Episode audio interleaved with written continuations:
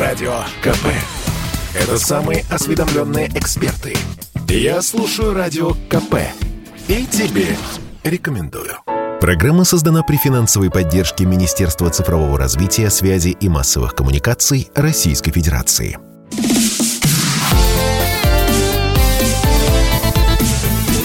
Доброволец. Доброе воскресное утро, уважаемые радиослушатели. В эфире, как обычно, по воскресеньям в это время программа «Доброволец», программа о смысле жизни, о хороших делах, о хороших людях, о тех событиях, которые наполняют нашу жизнь радостью и оптимизмом. И, конечно же, что самое главное, счастье для людей, это, конечно же, дети.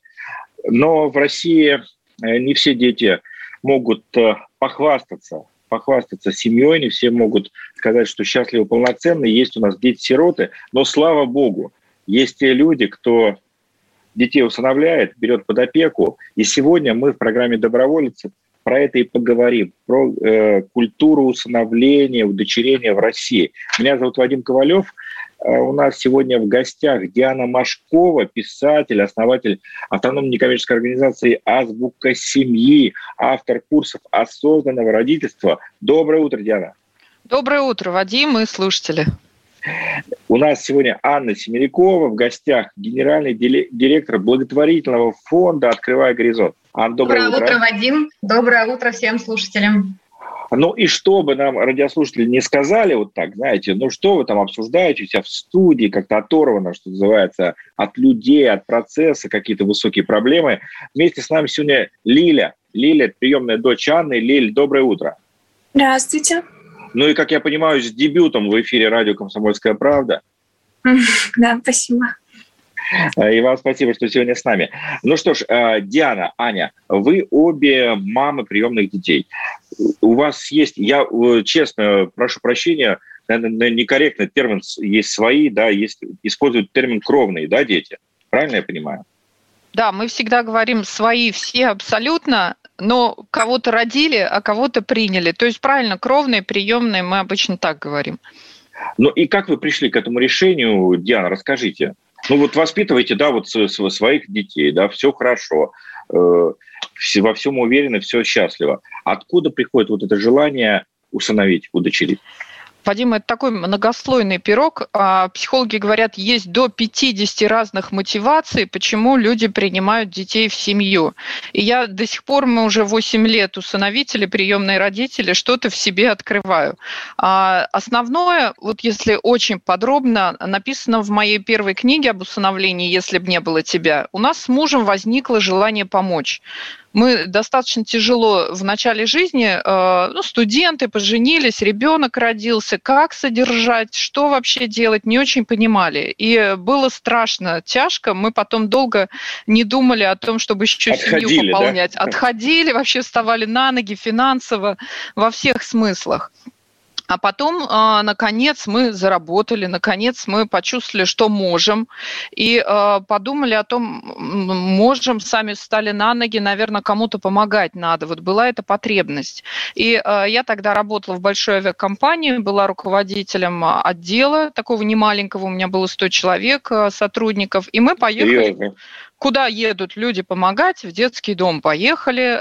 Там была потребность уборку территории, отмыть детский дом, детей куда-то вывезли. И мы вот так стали общаться с директором.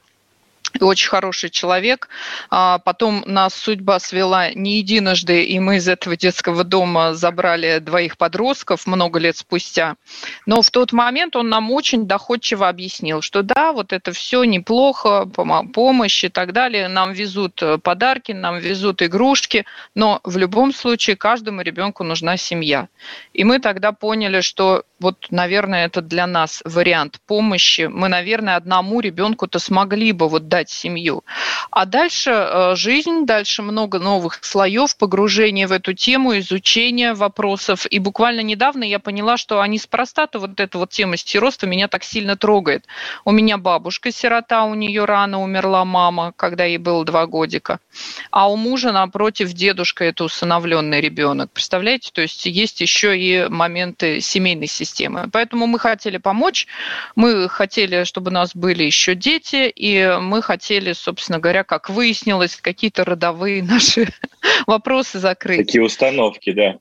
Аня, расскажи свою историю. У меня, к сожалению, нет такой истории, потому что я до сих пор не знаю ответ на вопрос, почему я хотела иметь приемных детей. Я всегда об этом знала. С юности, с подросткового возраста об этом знал мой супруг, об этом знала моя кровная дочь, что когда-нибудь, когда придет время, у нас в семье появится приемный ребенок. Ни один психолог, с которым я работала и пыталась докопаться до истинной причины, когда и от чего возникло это желание, так и не смог мне помочь, поэтому я не знаю. Это просто было осознание, что так будет. Ну, наверное, потому что ты доброволец, и у тебя такое помогающее поведение где-то в ДНК. Может быть, не знаю. Единственное, в чем отличие реальности, от того, что мы думали, что это будет один приемный ребенок, мальчик чуть младше нашей кровной дочери. А получилось двое взрослых, один даже старше, и реальность немножко не сошлась с ожиданиями. Слушайте, а всегда находят люди, желающие усыновить, удочерить, понимание среди родственников? Наверняка отговаривают. Мы своих родственников не спрашивали. Мы сначала сделали, а потом уже рассказали. Но негатив со стороны родителей был. И со стороны моих родителей, и со стороны мужа, да. Он не проявлялся явно, он не проявлялся открыто. Был не негатив, был вопрос. Зачем? Зачем вам это надо? Вам мало своих проблем? Занимайтесь своими проблемами, а не чужими. У нас был, да, мы чуть пораньше сказали, чем сделали. Значит, реакция моей мамы была только через мой труп. Реакция мамы мужа тоже примерно похожая. Но мы сказали, вы знаете, мы уже выросли, мы взрослые люди, то есть это в любом случае наше решение, а ваше дело принимать это решение или не принимать. Самое смешное, что прошло буквально там немного времени после удочерения. Сначала у нас маленький ребенок появился, всего 2 месяца было дочке, а сейчас ей уже 8 лет. И бабушки поняли, что они были неправы. То есть они абсолютно влюбились. Все то же самое, что и с кровной внучкой происходило. Все те же баю-баюшки, спать на животе у бабушки, и вообще прекрасно. К старшим, там 13 лет девочка, потом 16,5 лет мальчик, потом 17 лет мальчик. Привыкали уже, конечно, дольше, и реакции были немножко другими, но тем не менее. А чем мотивируют? Чем мотивируют эти возражения? Страхом за нас. Каждый родитель боится за своего ребенка. Мы для своих родителей дети. И они чувствуют, что мы хотим себе жизнь осложнить, и, видимо, ощущают, что не понимаем, насколько. К счастью, мне кажется, мы вполне понимали, иначе бы точно где-нибудь бы не справились, потому что дело непростое. С чего нужно начать, когда появилось твердое желание усыновить, удочерить, взять под опеку? Аня, расскажешь? Теперь-то я уже знаю. Первым делом нужно идти в школу приемных родителей. И даже когда еще нет твердого понимания, твердого желания, нужно идти в школу приемных родителей. И мое четкое убеждение, что нужно там принимать окончательное решение. Идти нужно обоим, сразу обоим супругам, желательно одновременно. И там вместе, проходя все эти уроки, проходя и психологическую, и административную, и медицинскую части, понимать, готовы вы на это, не готовы. Если да, то на что вы готовы, какого ребенка вы готовы взять. Я напомню, что Диана автор книг об усыновлении сирот, и «Если бы не было тебя», «Чужие дети», «Меня зовут Гоша», «Я Сания» и «Наши дети». Да, Диана, все назвали? Да, вроде все, да. И, кстати, с Аней мы познакомились именно в школе приемных родителей. Я преподавала в паре с психологом, мы вели занятия, и Аня пришла. Полностью согласна, что надо идти и там принимать решения, а не заранее. Чуть-чуть не соглашусь, как писатель, мне тяжело с этим согласиться, что не надо ничего читать. Я каждый день получаю сообщения в социальных сетях о том, что мы когда-то прочли вашу книгу, спустя 2 года решили, что все-таки идем в ШПР, и муж наконец согласился. И вчера, позавчера, неделю назад у нас появился ребенок. Поэтому иногда это такой запуск вообще тех мыслей, о которых ни с кем не поговорить. То есть кому скажешь? Родители не поймут, друзья тоже, скорее всего, скажут, покрутят пальцем у виска. А погружение через персонажа литературного, который в реальности тоже где-то существует, на мой взгляд, это такая первая возможность войти в эту воду и примерить на себя. Это точно мой путь или не надо мне в эту сторону даже смотреть?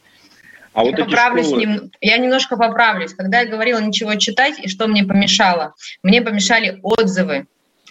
Ничего читать, это имеется в виду, какие нужны документы, как это нужно сделать. Про литературу первое, наверное, что рекомендую почитать, Питер Пен. Если вам отзывается, читайте дальше книги Дианы Машковой, понимаете, про вас-то нет. Здесь да, абсолютно да. Это чтобы вообще понять, насколько в твоем сердце отзывается или не отзывается. Ну что ж, продолжим наш разговор про усыновление и опеку в России в программе «Доброволец» после небольшой паузы. У нас в эфире Диана Машкова, Анна Семерикова и Лиля. В эфире Вадим Ковалев. До новых встреч. Через минуту эта встреча будет, не переключайтесь. Радио КП. Это лучшие ведущие. Я слушаю Радио КП и тебе рекомендую.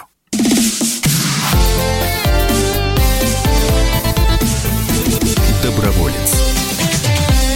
Воскресный эфир радио «Комсомольская правда» продолжается, и программа «Доброволец» рассказывает о такой важной и на самом деле очень дискуссионной теме усыновления, опеки, попечительства. У нас в эфире Диана Машкова, писатель, основатель автономной некоммерческой организации «Азбука семьи», автор курсов «Осознанного родительства», и Анна Семерикова, генеральный директор благотворительного фонда «Открывая горизонты», и также Лилия, приемная дочь Анны. Здравствуйте еще раз. Продолжаем наш эфир. Ну вот вы рассказали про школу приемных родителей, да, даже такую аббревиатуру я услышал, ШПР. А вот эту школу, где ее искать? Ее проводят офлайн какие-то органы опеки или это есть какие-то интернет-курсы? Где искать-то? Искать в каждом городе. Можно просто вбить в поисковую строку «Школа приемных родителей Москва», «Школа приемных родителей Воронеж» там, и так далее. И обязательно информация придет.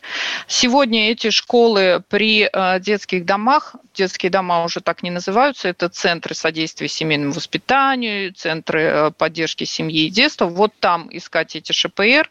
И ШПР очень много в некоммерческих организациях, в благотворительных фондах, как правило, они одни из лучших. Поэтому поспрашивать можно, во-первых, в опеке, кого рекомендуют, во-вторых, воспользоваться интернетом и почитать отзывы, и, в общем-то, выбрать пойти. До недавнего времени все они были очные. Там достаточно непростые процессы происходят. Это такая тренинговая работа, не лекционная. Поэтому, конечно, офлайн круче всего, если есть возможность. Но пандемия внесла свои коррективы, и сейчас все больше школ сделали онлайн-форматы. И фонды это делают, и постепенно государственные школы переходят. Угу. Аня, а сколько времени занимает работа, а это, я так понимаю, именно работа в школе приемных родителей, да, как проходят занятия, наверное, после работы или выходные, как? Ну, когда я проходила школу приемных родителей, там было два варианта. Это суббота с 9 до 3, или два будних дня, вторник, четверг, там поменьше количество часов. И длилось это все 2-2,5 месяца. Ну, серьезный курс такой. Достаточно, да. А чему там учат? Ну, для меня вообще теперь школа приемных родителей – это место, где учат не только приемному родительству, а учат родительству вообще осознанному. И для меня школа приемных родителей открыла многие вещи, связанные в отношениях даже с супругом. Поэтому, если бы была такая возможность, я бы рекомендовала всем, у кого есть дети или кто собирается заводить детей, проходить школу приемных родителей. И там очень много говорят и учат о тебе самом. Ты много там понимаешь про себя. Вот Аню здесь тоже, опять же, не могу не поддержать. Мы, когда проходили с мужем, синхронно поняли, что это для нас лучший тренинг личностного роста. И вообще этому надо было нас учить, когда мы беременные были и ждали рождения ребенка. Потому что с тех пор, в течение 14 лет, мы столько наворотили и наломали дров, а можно было многих вещей избежать. И всем можно будет, мы надеемся, скоро пройти школы осознанных родителей. Вот это наша мысль не покидала, что для обычных родителей, кровных детей тоже эти знания нужны. И мы за 8 лет этот курс разработали, «Азбука счастливой семьи». Он есть в виде книги, это гораздо быстрее, чем 2,5 месяца. И с сентября в регионах будет в виде курсов, там довольно длинная история, 30 встреч. Поэтому действительно не надо жалеть времени, правда, много можно сэкономить нервов и энергии и создать нормальные семейные отношения с супругом и с детьми. Диана, а вот в одном из своих интервью вы сказали, что уверены, что не семья должна выбирать себе ребенка, а специалисты должны подбирать семью для ребенка. Вот так ли это? Смотрите, здесь мы с какой позиции? Если с позиции родителя, понятно, что всем хочется принимать самое активное участие. Ёкнет, не ёкнет, полюблю, не полюблю. В общем, много вот таких вот мыслей обычно у начинающих родителей. А с другой стороны, у нас в стране больше 40 тысяч детей-сирот, и большинство из них подростки и дети с особенностями развития. И если исходить из потребностей детей, а не взрослых, то, конечно же, необходимо искать семью детям. При этом у нас есть очередь на усыновление. Огромное количество людей, которые прошли школу приемных родителей и стоят в очереди, хотят усыновить, но только они младенцы хотят усыновить. А вот на больших ребят, тем более со сложностями, мало кто обращает внимание. И если мы хотим не потерять, успеть помочь детям до того, как им стукнет 18, и они отправятся в свою самостоятельную жизнь, о которой мало что понимают после 4 стен учреждения, то, конечно, усилия общества, государства нужно направлять на то, чтобы детям семьи искать, а не наоборот. У многих в голове смешались, я уверен, термины: приемный ребенок, опека, попечительство. Но за каждым из этих терминов стоит определенная правовая модель и определенная модель отношения с ребенком. Вот можете рассказать про вот эти модели? В чем разница? Усыновление, да, у нас маленькая дочка, с которой все началось, она удочеренная. Усыновление и удочерение приравнивает ребенка к кровному по всем правам, включая наследование, право на фамилию, все абсолютно. То есть государство уже относится как к твоему кровному ребенку и ничем тебе не обязано. То есть ты полностью несешь ответственность. Дальше опека. Чаще всего опека так называемая кровная. Это когда родственники подхватывают ребенка, с родителями которого что-то произошло. Да? Смерть, тюрьма, болезнь. То есть невозможно воспитывать ребенка, и тогда бабушка, тетя, дядя становятся опекунами. Это означает, что государство будет поддерживать, и есть ежемесячные средства на содержание ребенка. Но, собственно говоря, вот этим и заканчивается. И есть еще приемная семья. Мы пока, к сожалению, не зафиксировали ее как семью профессиональную, но примерно об этом речь должна была идти. Это уже договор и уже обязательства родителей по отношению к ребенку, ответственность перед государством. Есть средства, которые выделяются на содержание ребенка, и есть небольшая зарплата самого приемного родителя. При этом ребенок сохраняет все льготы. При поступлении в ВУЗ он сохраняет право получить жилье от государства, да, что очень важно, конечно, потому что когда мы входим в эту тему и начинаем понимать, что вот этому ребенку семья нужна, вот этому, и ты просто поворачиваясь спиной к детскому дому, уходя с одним, ощущаешь, что у тебя там еще 100 детей остались. Это ужасно. Поэтому часто, вот как Аня говорит, мы думали, один ребенок будет. Так редко бывает, потому что вот это вот знание, как неправильно, как плохо все устроено в жизни ребенка без родителей, приводит к тому, что ты идешь и еще одного забираешь, еще одного. Но дать всем в материальном плане максимум, тем более дать всем жилье после того, как они вырастут, это редкой семье по силам.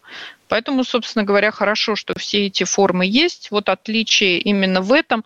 А в отношении с ребенком, знаете, я бы здесь не привязывалась к юридическим нормам.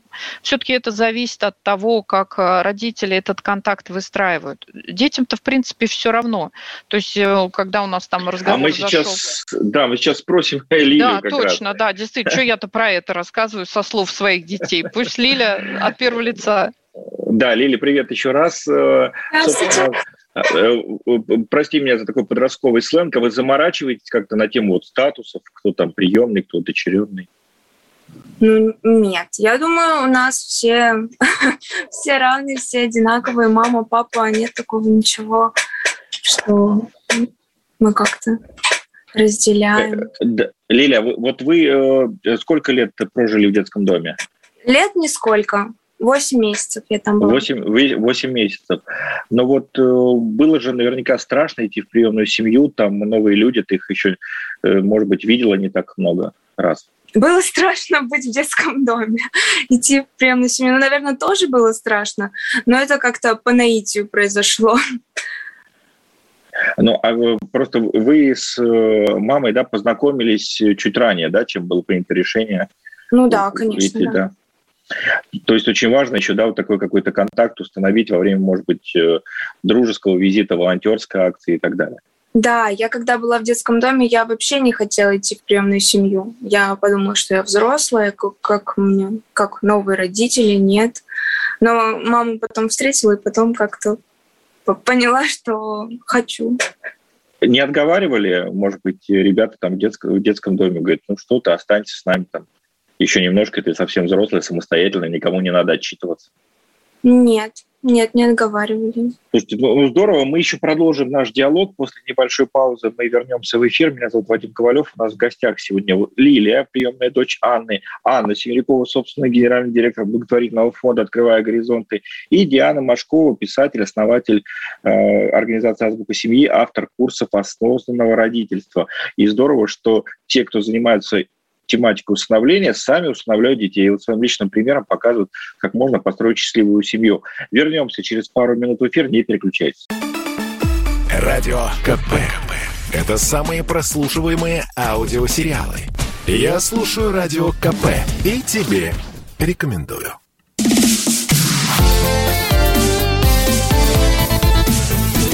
Доброволец. После небольшой паузы в эфире программа «Доброволец», программа на радио «Комсомольская правда». У нас в студии Диана Машкова, писатель, основатель «Азбука семьи», автор курсов «Осознанного родительства», Анна Семерикова, генеральный директор благотворительного фонда «Открывая горизонты». Меня зовут Вадим Ковалев. И мы начали беседу до нашей небольшой паузы с Лилией, приемной дочерью Анны. Лили, привет еще раз. Здравствуйте. Как вы считаете, дети тоже выбирают себе родителей? Вот могла ты отказаться от этой семьи, сказать, нет, мне нужно, не знаю, там, вот, маму блондинку, не рыженькую, а блондинку?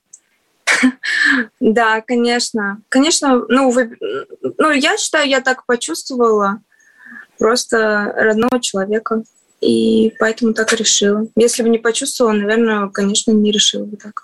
Осталось бы там жить. Ну, а не было все-таки какого-то желания назад вернуться? Ну, не знаю, там в детском доме, я уверен, не так там ругают за оценки в какой-то школе, там не такие требовательные педагоги, как в семье. Нет, вернуться не хотелось бы. Нет, мама тоже не слишком требовательная, вообще не требовательная. Вот какие-то все тайны раскрыли семейство Семериковых у нас в эфире. Лиль, ну вот еще один вопрос, собственно, про детские дома. Часто вот мы, как обыватели и как участники каких-то волонтерских визитов в детских дом, видим, ну, во всяком случае, в центральной России, около крупных городов, весьма неплохие бытовые условия. То есть там крупные, такие большие телевизоры, какая-то кожаная мебель, игрушек много. Но вот почему оттуда надо забирать детей? Потому что всем нужна семья, всем нужны мама и папа. Если у них есть какие-то условия, это не значит, что у них есть там любовь и те, кто... воспитатель не может позаботиться о всех сразу. А нужно что-то индивидуальное такое. Спасибо, Диана. А насколько вообще масштабна сейчас проблема сиротства? Казалось бы, вот такое эхо 90-х, да, оно потихонечку ушло, и вот вы уже сказали, что есть очередь даже из приемных родителей. Ну, ведь очередь, она оказывается не из тех, кто может помочь подросткам старшего возраста, например. Почти 80% – это дети старше 10 лет. И мало кому вот так вот в первом подходе приходит в голову: «О, пойду-ка я 15-летнюю девочку из детского дома заберу». Для этого надо прийти в детский дом, увидеть человека. Или для этого надо, чтобы ребенок сам сказал: «А я хочу с вами познакомиться», как вот у нас, например, было в истории с Гошей. Он сам подошел, сказал: «Меня зовут Гоша, а вот я знаю, что вы там книги пишете», и так далее. То есть нужно где-то столкнуться с ребенком. Поэтому это как раз про добровольцев, когда больших детей забирают в семью. Ситуация улучшается, конечно. Много организаций над этим работают. Государство в эту сторону смотрит, особенно с 2012 года. И если мы еще там в 90-е говорили о том, что у нас 200 тысяч детей в детских домах, то сейчас 43 тысячи тех, кого можно усыновить или забрать под опеку. Правда, есть еще те, кого нельзя. То есть они по заявлению находятся, родители не лишены, не ограничены в правах, просто из-за жизненной ситуации временно разместили, что тоже, конечно, неправильно. Постепенно все это становится видимым, но очень медленно. Вот, например, детям от 0 до 3 лет категорически, в принципе, нельзя без родителей, где бы ты ни был, находиться, потому что это травма. Ребенок себя чувствует брошенным, покинутым. Это травма потери семьи, депривация так называемая. Но у нас до сих пор есть дома-малютки. И за полгода буквально здоровый ребенок приобретает диагноз задержка психического развития, задержка психоречевого развития, потому что это слишком сильно влияет на мозг ребенка. Если нет эмоционально включенного взрослого, то ребенок перестает развиваться. И эмоциональный интеллект плохо функционирует, IQ ниже, чем у домашних семейных. В общем, проблема еще не решена. И тут нам нужно мощно объединять усилия и как-то уже делать это видимым, что маленьких точно ни при каких обстоятельствах. Надо к родственникам, надо в семьи сразу, минуя учреждения. А про детей больших, которым вот-вот выйти, конечно, нужна специальная подготовка родителей, которые смогут помочь вот к этой самостоятельной жизни прийти. Потому что если ты с рождения, например, у Лили другая история, но много ребят отказники, и они с рождения. Как они дальше будут справляться, как они семью создадут, неизвестно. А можно я проиллюстрирую слова Дианы о том, что она говорит про волонтерство, про знакомство с подростками? У нас в фонде за последние 3 года 36 волонтеров стали приемными родителями, и большая часть из них взяли в семью именно подростков, именно ребят, с которыми они вместе были в рамках профориентационной программы. То есть они знакомились, общались, у них выстраивались отношения, они становились наставниками, и в итоге вот большая часть из них забирала ребят домой. Поэтому действительно нужно создавать возможности знакомства людей, которые думают о приемном родительстве, с подростками, находящихся в учреждениях. Аня, а что... Да. Мы тоже так делали, прям 3 слова. Действительно, знакомили лично потенциальных родителей, даже тех, которые хотели малышей. И за счет этого и подростки семьи находили, потому что личная встреча – это, конечно, мощный такой эффект. А что нужно делать, чтобы адаптация приемного ребенка прошла максимально безболезненно? Аня, поделись. Первым делом нужно было хорошо учиться в школе приемных родителей, потому что там про это очень подробно, хорошо, много и полезно рассказывают. Что помогло нам? Терпение, вера в свои силы, вера в ребенка, желание полюбить, желание принять и отсутствие страха и стеснения в обращении к специалистам. Вот это, наверное, самое главное. Я очень часто слышу от приемных родителей, что в разговорах я понимаю, что им нужна помощь, но не всегда обращаются. Вот это, наверное, я бы вывела на 2-й пункт после хорошего обучения в школе приемных родителей. Это не стесняться обращаться к специалистам при любой, казалось бы, какой-то пустяковой, малейшей проблеме, связанной с адаптацией. И уделять время. Потому что самое, наверное, главное, что нужно ребенку, это ваше время, но это время не так, что вы его к себе приковали и рядом сидите, а ваше время, ваше внимание тогда, когда вы ему нужны. Яна? Ну вот, знаете, так смешно, у меня сейчас книга в руках, я к занятию завтрашнему готовлюсь. 8 правил помощи адаптации ребенку в семье. Принимать ребенка безусловно. Ребенок всегда хороший, этот поступок может быть не очень. Принимать эмоции ребенка, каждый человек имеет право чувствовать то, что он чувствует. У каждой истерики, у каждого нежелания что-то делать есть свои причины. Тут родителям нужно такт проявить и разобраться. Учитывать психологический возраст. У нас приходит иногда подросток 15 лет, а потом оказывается, что он эмоционально на уровне трехлетки. И значит, мне нужно как маме трехлетки себя вести в этот момент. Сверять требования с возможностями ребенка, не требовать то, чему он пока не научился, и если трудно, возвращаться назад. Не можем писать предложения, значит, возвращаемся к закорючкам и так во всем. Соблюдать последовательности ритуалы, то есть если мы перед сном разговариваем, например, по душам, да, потом вместе идем чистить зубы, значит, вот это вот хорошая такая история про начало правил в семье. Дальше соблюдать правила, устанавливаем несколько самых важных. Вот это серьезно, потому что иногда родители думают, и так они настрадались, надо помягче. Но без правил ребенок не чувствует себя в безопасности, не знает, что можно делать, а чего нельзя. Поэтому здесь важно, в общем-то, прибегать к правилам. За все отвечает родитель. Пока ребенок не достиг 18 лет, отношения – это наша ответственность. Поэтому воспитывать себя, а не детей приходится. Ну и важно вот то, что и Аня сказала, работа специалистов. Не бояться обращаться за помощью, это важнейшее. У нас не очень развита культура обращения к психологам. Это точно, вообще это в целом надо. В стране. Да, поэтому мы до обычных родителей вот это сейчас доносим, что не стесняться нужно, а вовремя, пока еще не стало поздно. Да, спасибо большое. Но вот есть еще один такой закон, что внутривидовая конкуренция, она сильнее, чем межвидовая. И вот наверняка среди приемных детей тоже есть какие-то разговоры, да, вот ты наша, а ты другая и так далее и тому подобное. Лилия, вот пришлось столкнуться с таким уже в приемной семье? Ну, прости, вопрос такой сложный, я все понимаю, но мне сказали, что ты готова к любому вопросу. Да, нет, никогда такого нет. То есть мы себе это напридумали, взрослые дяди и тети. Ну, я не знаю, может быть, это зависит от отношений, может быть, это в каких-то других ситуациях. Я этого не вижу, не замечаю. Ну и здорово. И желаем вам огромного семейного счастья. Диана вам, Анна вам, Лилия вам. И здорово, что действительно, наверное, вокруг усыновления и опеки много неверных таких мифов, очень много каких-то представлений, которые к реальности отношения не имеют.